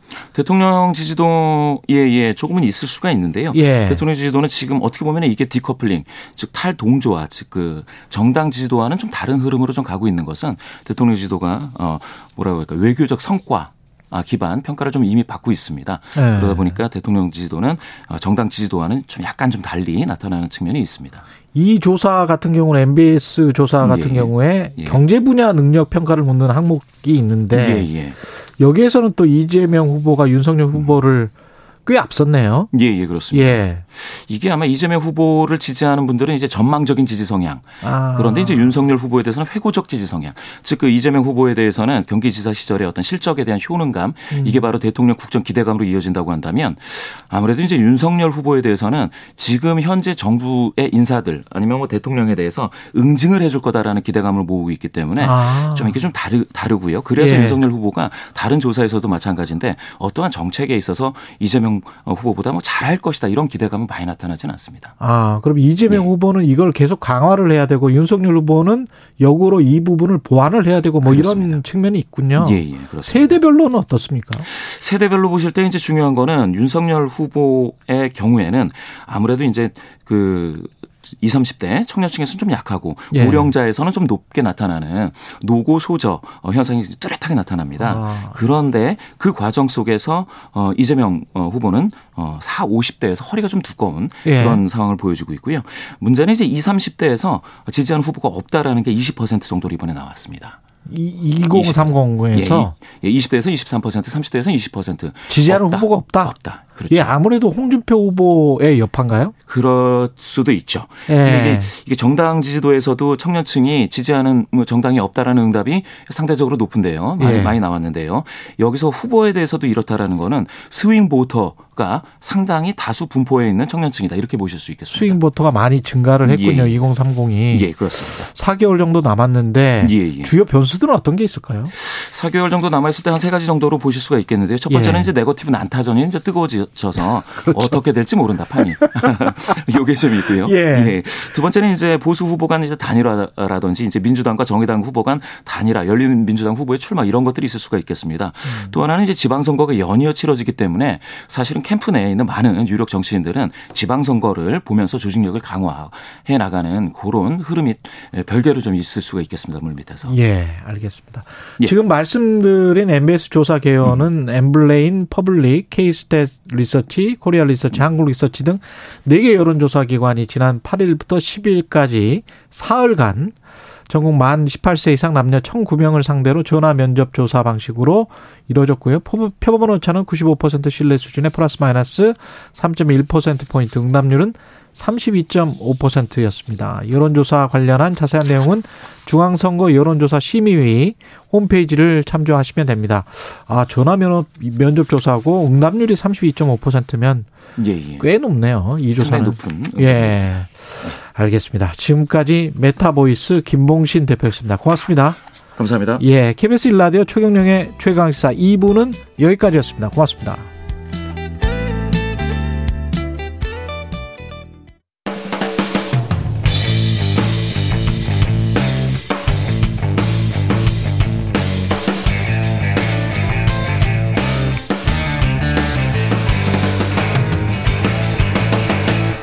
최경영의 최강 시사.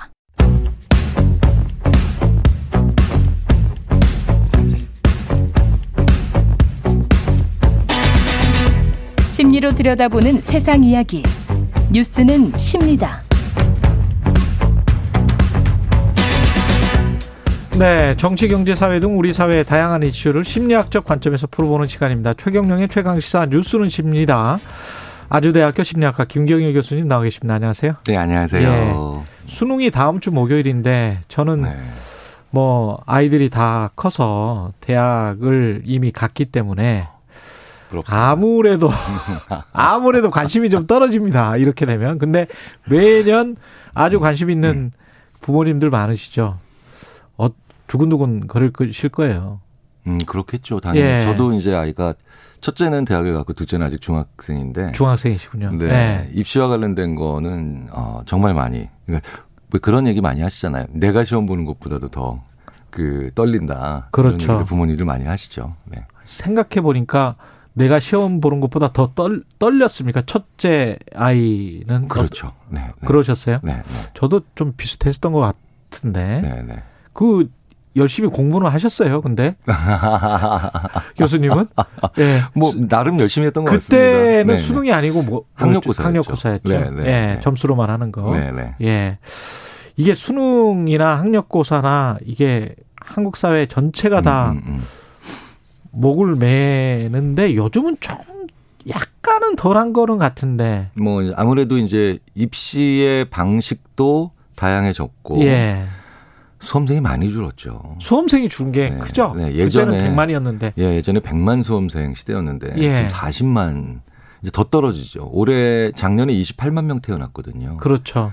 올해는 더 줄어서 이제 더 많은 더 예. 적은 아, 아이들이 태어나는데 30만 가구의 문제인 거죠, 이게 지금. 그렇죠. 그러니까 예. 좀더 적은 수의 사람들이 관여돼 있으니까 아무래도 물리적으로는 물리적으로는 예. 한 3분의 1이나 4분의 1 정도 어 일단은 줄어드는 어 그런 영향력이겠죠. 근데 그럼에도 불구하고 수능일 보면 우리가 보도는 똑같이 한단 말이죠. 경찰 그 뒤에 오토바이 뒤에 탄 아이 황급히 들어가는 아이 뭐 우는 엄마 뭐 이렇게 뭐 기도하는 어머님 뭐 이렇게 된단 말이죠. 그러니까 우리가 일반적인 상황에서 그렇게 늦은 늦 게 되고 그러면서 뭐 뭔가를 타고 가고 이렇게 되는 건 예. 일상적인 일인데 그날은 특별한 날이잖아요. 예. 그러니까 특별한 날에는 되게 재밌는 게 특별한 장면들에 또 관심이 많으세요. 네. 음. 그래서 그 아무래도 그런 사연이나 그런 장면들에 좀더 예. 어, 취재에 관심도 가는 게 아닐까 싶어요. 네. 그 국민들이 심리도 음, 음. 좀 그날은 좀 조용히 해주고 음, 네, 응원도 하고 기대도 하고 약간 뭐 직접 시험 보는 당사자들은 또 불안해하기도 하고 이런 것들은 어떤 심리입니까? 어, 그러니까 우리, 하- 그러니까 한국에서 이런 그 일이 1년에 한 번씩 이렇게 벌어진다는 건 예. 그 사실 외국 언론에서도 많이 관심 가지고 가끔씩 보도도 그쵸. 하고 그러세요. 예. 그래서, 저도 어 유학 시절에 야 정말 너희들 그날 비행기도 안 뜬다며 그런 뭐 얘기. 그렇게 네, 물어보죠. 네, 네 외국 물어보잖아요. 사람들이. 네, 물어보는데 어 제가 이제 농담 반 하지만 진담 반으로 이날은 수험생이 전 국민의 자식이 되는 날이야. 아. 이건 이제 그 사회 심리학하는 분들이 가족 확장성이라 그래요. 가족 확장성. 그렇구나. 네, 그러니까 순간적으로 어, 특정한 어떤 집단이나 특정 그룹의 사람들이 다 내 자식 같거나 내 부모 같거나 아. 이런 때가 있죠. 그게 비극일 때도 있어요. 우리가 어, 예전에 한번 그래서 모든 그왜 지나가는 고등학교 학생 아이들만 봐도 미안해졌을 때가 좀 있었어요. 세월호 참사 때. 그렇죠. 예. 네, 네, 네. 그러니까 다 내 아이 같은 거. 그렇죠. 그리고 다 내 부모님 같을 때, 예. 다내 형제 같을 때가 있는데 예. 한국 문화가 그런 가족 확장성이 굉장히 강한 문화죠. 아, 그렇구나. 그래서 왜 식당 가서 가족이라고 부르시잖아요. 이모 그렇죠, 하시고. 그렇죠, 그렇죠. 이모님 뭐 이렇게 하잖아요. 네, 네, 네. 이게 서양 사람들은 그러면 이런 그 대입 뭐 뭔가를 보면 그거 SAT라고 하잖아요. 미국 네, 사람들은 네, 네. 이거는 개인의 일입니까? 음, 그렇죠. 그리고 이제 그런 시험 자체가 이렇게 전국고사가 많지 않죠. 아, 네. 그러네요. 네, 네. 누구나 다 봐야 되는 그 입시를 하기 위해서 대학을 들어가기 위해서 혹은 대학원을 들어가기 위해서 무조건 봐야 되는 시험은 있지만 그걸 날을 하루 정해놓고 전원이 함께 보는 그런 시험은 없고 그냥 다 따로따로 일시도 다 다르고 네, 1차 혹은 2차 넌 몇 언제 봤냐 이렇게 되잖아요. 그러네요. 그 이게 왜 하루에 보겠습니까? 이게 공정성 때문이잖아요. 그렇죠. 공정성. 예, 예, 예. 네. 그러니까 시험 문제지도 유출될 그렇죠. 수가 네, 있으니까. 그러니까 예. SAT나 GRE 같은 그런 시험들은 어쨌든 편리성을 위해서 그 다음에 어, 편의성을 위해서 공정성에 어느 정도 문제가 생길 수가 있어요. 왜 시험의 차수가 다른데 같은 점수로 경쟁을 해야 되니까요. 예, 맞습니다. 네, 근데 예. 이 공정성에 대한 아주 그 강한 그 관심 때문에 하루에 다 똑같은 시험을 봐야 되는 게 한국인데 사실 큰 나라에서는 그게 자체가 불가능하죠. 운영 자체가 불가능한데 우리는 사실 근데 작은 나라도 아니거든요. 5천만이나 그렇죠, 사는 그렇죠. 나라인데 예.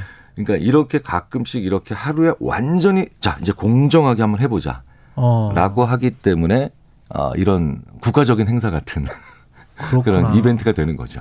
근데 이- 우리 마음속에 좋은 대학 나오면 음, 네. 인생 성공하고 뭐 일단 그 첫 번째 과목은 통과한 거야. 이런 생각이 있지 않습니까? 어, 근데 우리나라에서는 그러니까 대학이 예. 어, 이제 새로운 사람을 만나거나 예. 아니면 뭔가 새로운 어떤 경험을 하는 첫 번째 관문이 되는 거죠. 어. 예전에 대학 가요제라는 게 있었죠. 있었죠. 있었죠. 있었죠. 네, 그러니까 대학생들만 가요제를 나가는 거예요. 근데 지금 생각해 보면 되게 특이한 제도인 거죠. 아, 그거 어떻게 보면 그냥 차별이네. 가요제여야 되죠. 차별이네. 네, 네, 네. 근데 예. 대학 가요제라는 게 있었다는 게 뭐냐면 어, 아주 새로운 경험을 하는 특별한 자격을 예. 사회가 젊은 이들에게 부여하는 그런 기능도 했던 겁니다. 어. 그래서 좋은 대학을 간다라는 건 좋은 경험을 한다와 거의 동일시가 됐던 어, 시절이 있었죠. 이게 혹시 그 입신양명이랄지 산업공상이랄지 우리가 유교적으로 이렇게 쭉 받아들여온 그 생각들이 영향을 미칩니까?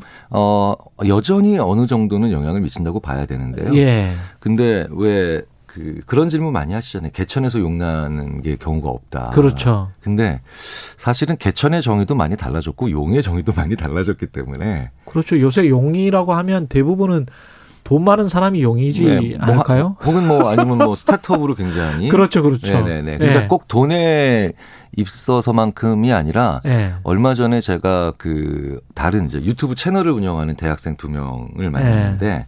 어, 이 친구들이 생각하는 용의 정의 어. 많이 다르죠. 출세라고 하는 개념이 있었잖아요. 출세라는 게 결국 관직에 오르는 네, 게 높은 않습니까? 위치. 높은 위치. 네, 그러니까 이게 민이든 관이든 높은 위치에 올라가는 거였는데 예. 그러니까 이 높다라는 개념보다는 넓다라는 개념으로 생각들을 많이 하죠 요즘은. 요즘 청년들은 그렇죠. 그래서 넓다라는 게 기업입니까 그러면? 그러니까 넓다라는 게 예. 어, 연결성이 될 때도 있고요. 그 다음에 아. 내가 가고 싶은 데 언- 가고 싶은 그런 그 소위 말하는 주도성일 수도 있고요. 자 보십시오. 출세를 한다는 건 위로 올라가기 위해서는 아. 그렇죠. 내가 못 움직이고 계속 위를 쳐다보면서 올라가서 근면성실해야 되는데 그러네요. 안 가본 데를 가고 싶어. 어. 그 다음에 안 만나본 사람들을 늘 만나고 싶어. 이런 이 위로 올라가는 듯한 개념보다는 옆으로 많이 계속해서 확장해가는 그런 느낌의 일들을 더 좋아하지요. 아 그러니까 SNS 그 저 좋아요 수에 목을 매다는 건가요? 그럴 수도 있고요. 왜냐하면 그게 이제 어느 정도는 많은 더 넓은 영역의 확장성을 의미하니까요. 셀럽처럼 보이고. 그렇죠. 그러니까 본인이. 영향력이라든가 영향력. 인플루언서 뭐 이런 말에 더 관심을 많이 가지고 아. 그러니까 정의 내리기 힘들죠. 예전에는 어느 무슨 관, 그렇구나. 장, 그다음에 아니면 뭐 이런 어 이런 직함에 되게 예. 어 중요하게 생각을 했는데 어 그런데 지금은 그런 용의 정의 자체가 좀 달라지니까 저는 개천에서 용이 안 나오는 사회다라고 너무 비관적으로만 보지 마시고 어. 개천의 종류도 달라지고 용의 정의도 달라졌는데 어. 기존 개천과 기존 용의 관점으로만 보면 어 그러면은 그거는 정말 개천에서 용이 안 나오는 사회처럼 보일 수밖에 없죠. 나도 내 삶에서는 용이다. 그렇게 어, 생각하면서 그건 네, 그것도 굉장히 중요한 어, 예. 포인트인 것 같아요. 네. 예 살아가고 그 거기에서 또 행복을 느끼면 되는 거 아닙니까? 그렇죠. 또 게다가 예. 기존 관점에 의한 용은요. 예. 너무 선배 세대가 많이 지금 붙잡고 자리 잡고 그렇죠. 있어서 예. 들어가기도 들어가기도, 들어가기도 힘들고 어렵죠. 네. 거기에서 결정권자가 되기도 힘들고 그렇죠. 한참 시간이 네. 걸려야 되고 네, 네. 이 입시와 학원 또 이제 부동산 이거는 다 연결고리가 있지 않습니까? 그래서 음, 그렇네요. 네. 같이 그렇게 그 중상층 이상들이 모여 살면서 학원이 밀집된 곳들이 또 부동산 가격이 올라가고 그런 게 또 교육에도 영향을 미치고 이렇게 되는 겁니까? 어떻게 보세요? 교육이라고 하는 건 예. 그 제가 늘 가지고 있는 어떤 생각은 교육은 그 사회의 현실을 반영하는 가장 그 사회에 반영하는 최종적인 결과물이지 교육을 우리가 바꿔서 세상을 바꾼다라고 생각하시면 오히려 어려워요. 아. 세상이 바뀌어야 교육도 바뀌는 거거든요. 그러니까 교육 현장에서 선생님들이나 아니면 우리가 교육 쪽 관계자분들께 이렇게 바꿔라. 왜 안 바뀌냐? 우리나라 교육 문제다. 라고 하는 건 사실은 어 원인을 전혀 건드리지 않고 결과만 놓고 계속 얘기를 하는 거거든요. 세상의 가치관이 안 바뀌면요. 교육은 절대로 그거를 반영할 수가 없어요. 이거 언론도 똑같은 것 같습니다. 사실은. 그렇네요. 예, 세상이 바뀌어야 언론도 바뀌지. 네, 네, 네. 세상의 가치관이 바뀌지 않으면 그 가치관 안에서 그 아무래도 갇혀 살아야 될 수밖에 없는 거거든요. 언론이라는 것도. 그러니까 예. 우리가 바꿔야 된다라고 생각한 것들의 상당 부분은 그걸 바꾸기 위해서 우리가 사회가 가치가 아, 바뀌어야 되는데 어, 강하게 우리가 그런 욕구를 느끼고 있다라는 건또 바뀔 겁니다. 네. 아. 교육이. 네. 근데 이- 이 교육 제도와 관련해서는 뭐가 맞는지 모르지만 뭐 정시를 하자, 뭘 뭐, 뭐, 뭐 수시나 뭐 이렇게 다른 방식으로 하는 것들에 관해서 또 거부감도 많고 그렇지 않습니까? 이건 결국은 공정이라는 어떤 심리하고 확 연결이 되는 거죠. 네, 그러니까 근데 그런 이 공정이요. 예. 어, 들어가그 들어가는 그 관문으로서의 공정이 있는데 아, 사실은 그 공정에 우리가 너무 너무 있구나. 관심을 가지고 매몰돼 있으니까 다양성이라는 걸 늘 놓치잖아요. 그렇지. 그러면 들어가고 난 다음에 기회의 공정성으로 그걸 얼마든지 메울 수 있습니다. 그렇죠. 그렇죠. 그러니까 대학을 들어가고 난 다음에 예. 그 대학의 다양한 대학의 다양한 학과를 가지고 있는데 들어가고 난 다음에 기회가 다양해짐 다시 다양해지면 음. 얼마든지 그 들어가는 관문에서의 공정성에 너무 너무 그 어.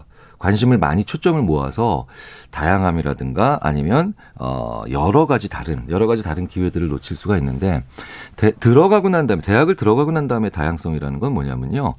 어 그만큼 대학 이후에 대학 생활을 하면서 혹은 대학생으로 살아가면서 많은 경험을 할 수 있게 해줘야 돼요. 그렇죠. 그런데 특히 이제 코로나 팬데믹 이후로 이제 경험의 그, 어, 제한. 박탈이 많아졌죠. 예. 굉장히 중요한 얘기를 그 제가 어떤 분한테 들었는데 예. 학력 격차보다 학업 격차보다 더 중요한 게 학업 동기의 격차가 벌어지는 게 더 안 좋은 거거든요. 그러니까 동기에서 동기에서 우리가 무너지면 그러니까 이게 소위 말 해보자라고 하는 동기에서 무너지면 어 이거는 어 격차가 훨씬 더 많이 벌어지게 되어 그렇겠죠. 있습니다. 예. 그러면 동기를 계속해서 얘기를 해주려면 어, 변수를 많이 만들어줘야 돼요. 어. 네, 그러니까 어, 트랙 자체가 여러 가지가 있는 그런 느낌들을 그리고 가지고 있어야 되는데 어, 그런 면에서는 방향은 맞게 가고 있는데 좀 속도는 더딘 것 같아요. 예. 생각해 보니 기업들도 공채를 점점 폐지를 하지 않습니까? 어, 이제는 예. 명문대 어느 과를 졸업했다. 저는 그렇죠. 이제 기업의 그 채용과 많은 관련을 가지고 있는 심리학 예. 그 심리학자로서 일 중에 하나가 그거인데 예. 그거는 정말 아니죠. 기업들이 이제 사람을 잘 봐요. 그러니까 기업들도 공채를 폐지한 게 결국은 쓰고 싶을 때 적합한 사람을 다양하게 그렇죠. 채용하겠다. 네, 네. 그리고 꼭 그 대학 수능 시험 치듯이 시험으로 뽑지는 않겠다. 네, 네. 전국적으로. 네, 네. 그래서 소위 말하는 아, 좋은 교육을 받았다라는 느낌보다는 아, 이 친구는 우리 회사에 오면 잘 학습하겠다. 잘 그러니까 education의 시대에서 learning의 시대로 갔다는 얘기를 제가 자주 드리는데 아, 교육을 잘 받은 well-made 된 친구보다 예. learning 메커니즘이 좋은 친구들을 원하는 그거는 확연히 있죠. 아, 학습 능력이 빠른 친구들 네. 무엇이든지. 그렇죠. 근데 특정 분야 꼭 그런 인재가 필요할 테니까 그 분야에 맞는 그 분야를 좋아하고 재미있어하고 그렇죠. 학습을 빨리 하는 그런 친구를 그렇죠. 그러니까 대학도 너무 기업에 입사하면 6개월이면 다 배우거든요. 그렇죠. 근데 그거를 4년 동안 굳이 흉내낼 필요는 없어요. 아, 네, 대학도 기본기가 좋은 학생들을 배출해야 된다라고 생각을 해야 되고요. 예, 그렇게 되면 또 사회가 예. 사회가 대학을 너무 취업률이라고 하는 압박으로 그 몰아붙여서 기준으로만 막 예. 그래서 대학이 자꾸 그 초반기 취업이 잘 되는 것 같은 예. 막과 이름도 바꿔보고 그래, 맞아요, 맞아요. 근데 사실은 말하고 읽고 쓰고 그 다음에 이런 기본적인 생각을 할 수 있는 능력이 좋은 친구들이 결국은 어떤 곳을 가도 어떤 부서에 가도 잘 배우고 잘 그 셋업을 하거든요. 알겠습니다. 아, 듣다 보니까, 예. 우리 저 수능 관계자들이나 시험 관계자들도, 예. 채용 관계자들도 아주 재밌게 들으셨을 것 같아요. 예. 네. 고맙습니다. 네, 예, 예. 아주대학교. 심리학과 김경일 교수였습니다.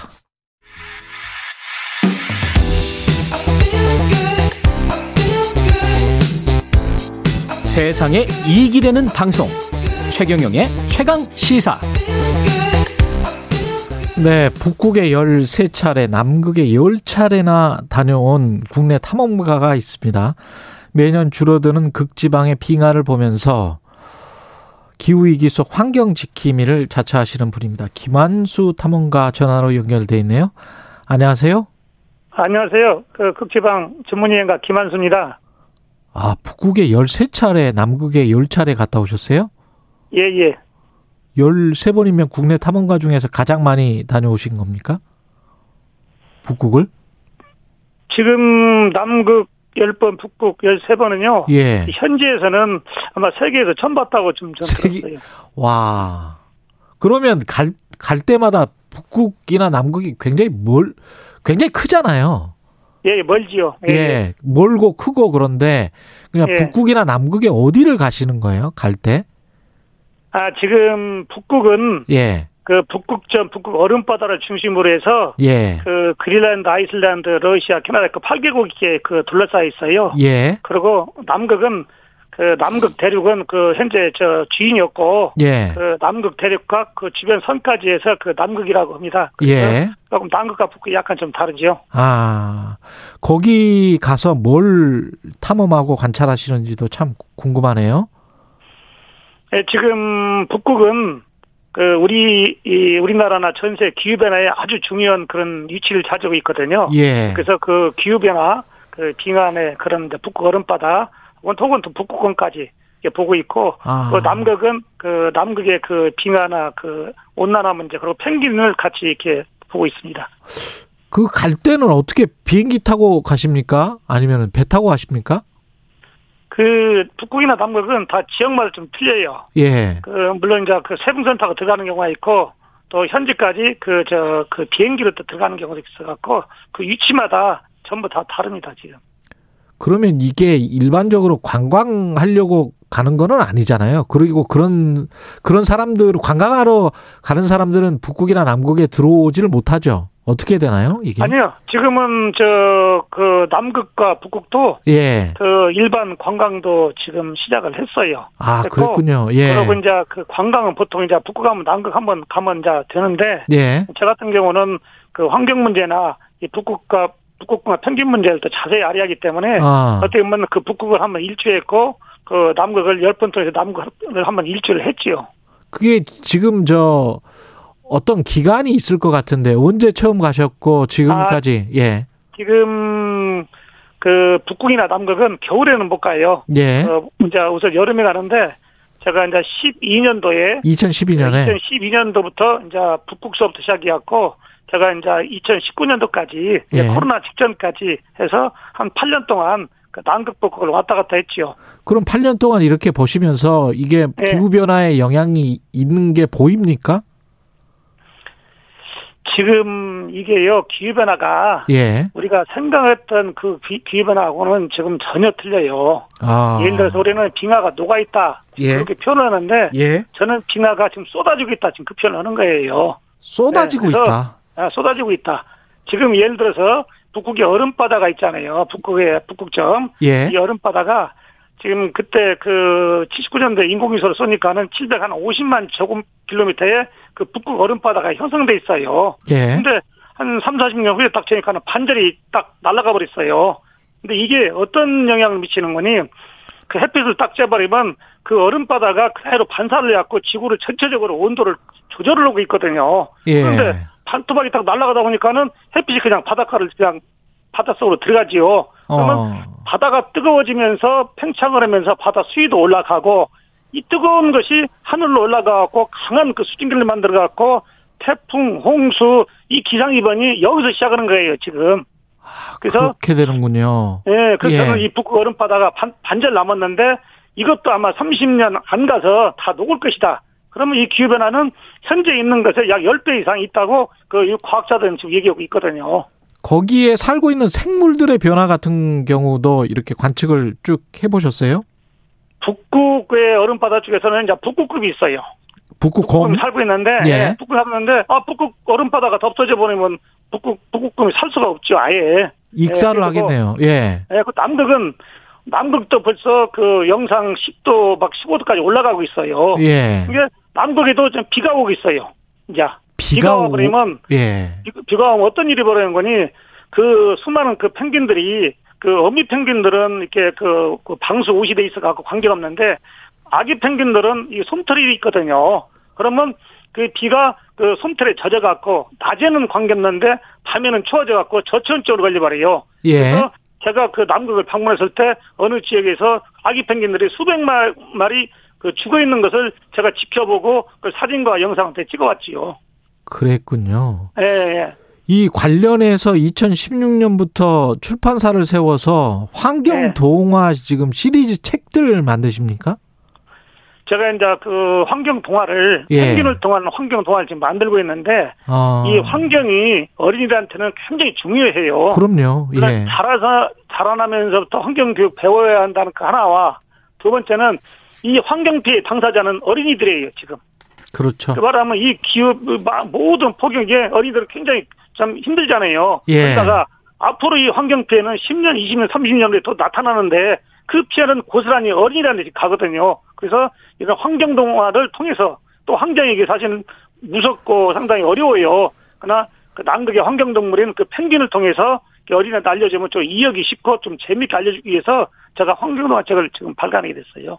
지금 한국어뿐만 아니고 영어하고 중국어로도 출간해 가서 예. 해외에서도 반응이 좀 있습니까? 아, 지금 이 환경 문제는 예. 우리나라 문제가 아니고 전 세계 문제, 공통 문제거든요. 음. 그래서 저희가 그 펭귄 관련 책을 내주면 그, 그분도 nice concept이라고 그래. 첫 컨셉 잘 잡았다. 그래갖고 예. 저희가 중국어로는 중국의 산동 이민 출판사에서 한 세 권 정도가 출판계에 현지에서 지금 판매하고 있고 예. 또 홍콩에는 그 영어로 발간해서 또 홍콩 홍콩 다리에서 그 하고 있는데 어. 전 세계가 다 같은 생각을 하고 있어요. 환경 문제는. 대단하십니다. 원래 근데 저기 선생님 그 농기계 회사 운영하셨다고 들었는데요. 제가 이제 농기계를 수출을 하면서 수출을 겸해서 또 나갈 때 이렇게 남극 북극을 같이 다니고 있어요. 아, 사실은. 농기계를 원래 제조해서 수출하셨던 분이세요? 예예 예. 그렇, 그래서 이제- 그랬다가 이런 환경 문제에 관심을 많이 갖게 되셨네요. 우리 농기계도 그 전에는 그 노동력 절감이라는 측면만 이제 강조를 했는데 예. 이제는 탄소 중립 시대가 와갖고 이제는 환경이 이제 굉장히 중요하게 부각이 됐잖아요. 예. 그래서 우리 농업도 이제 어, 환경을 이제 생각해야 한다라고 해서 물론 여러 가지 방법이 있지만 저는 그 특히 우리나라에서 지금 그 농업 쪽에서는 그 메탄가스 줄이는 문제, 그 석유 줄이는 문제를 지금 신경 쓰고 있는데 예. 정부에서는 이 화학비료 줄이는 것을 더 신경 썼으면 그런 생각이 좀 들어요. 화학 비료? 예. 화학비료. 예. 화학비료는 과다 이렇게 많이 뿌리게 돼버리면 그게 화학 반응으로 해서 땅이 굉장히 뜨거워져요. 뜨거워진다. 그걸, 예. 예, 그걸 과다식이 돼버리면 그게 그대로 하천 오염이 돼버리거든요. 아. 그래서 일본이나 그 EU는 2030년도까지 화학비를 30% 줄이겠다라고 선언을 했는데 예. 우리나라는 그 면에는 거기다가 지금 도의지하고 있어요. 잘 몰라요, 전부는. 그렇군요. 예. 이게 지금 저 우리가 저 정부가 할 일에 관해서는 말씀을 해 주셨는데 개인들이 환경을 어떻게 보존하고 지키려면 할 수 있는 일들이 뭐가 있을까요? 저는 개인들이 할 수 있는 일은 예. 우선 우리가 많이 지금 걸어다녔으면 좋겠어요. 많이 걸, 걸어라. 예, 예, 걸어버리면 건강도 좋지만 예. 차량을 이용을 않잖아요. 예. 그 어느 지금 과학자 데이터가 차량 한 대에 그 디젤 저 자동차 한 대가 예. 말 250마리 다니는 것도 똑같이 나온다고 그래요 가스가. 예? 말 그래서 250마리? 250마리 예, 그게 지금 예. 데이터가 나와 있어요. 예. 그래서 그 문제이고 그다음에 쓰레기 문제. 이 우리가 음식 쓰레기를 지금 많이 나오고 있잖아요. 음. 이게 생산하느라고 엄청난 우리가 에너지를 소비해서 생산했는데 그렇죠. 상당수의 그 쓰레기를 또 버리고 있잖아요. 그럼 버리면 얘가 또 썩느라고 또이 메탄가스, 이산화탄소 또 나오고 있어요. 예. 그래서 굉장히 중요한 문제라 쓰레기 문제고 그다음에 이제 우리 전기 문제. 예. 이 전기는 이 전기 만드느라고 우리가 석탄을 우리나라가 한 40% 석탄 발전하고 있거든요. 예? 그러니까 많이 이렇게 그 저 그 저 석탄 이런 저 이산화탄소 발전을 시켜야 하거든요. 예. 그리고 또 에너지 전략 등 가전 제품이나 해서 이 전기 문제는 수시로 쓸데없는 전기는 다 끄고 해서 좀 전기 좀 잘하겠으면 합니다. 그렇게.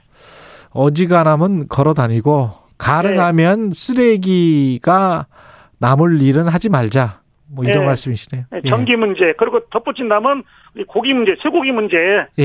예, 쇠고기가 이게 어떻게 보면 이게 그 뒤새김 때문에 메탄가스가 많이 나오고 있거든요. 아. 네? 쇠고기가 세계에서 15억 마리인데 이 메탄가스가 중국 1번, 2번이 미국 세 번째가 그 저 소라고 해요. 쇠고기 소. 알겠습니다. 예. 그걸 좀 줄였으면 생각도 듭니다. 오늘 말씀 감사하고요. 김한수 탐험가였습니다. 고맙습니다. 예, 감사합니다. 11월 12일 금요일 KBS 일라디오 최경영의 최강 시사였습니다. 다음 주 월요일 아침 7시 20분입니다. 고맙습니다.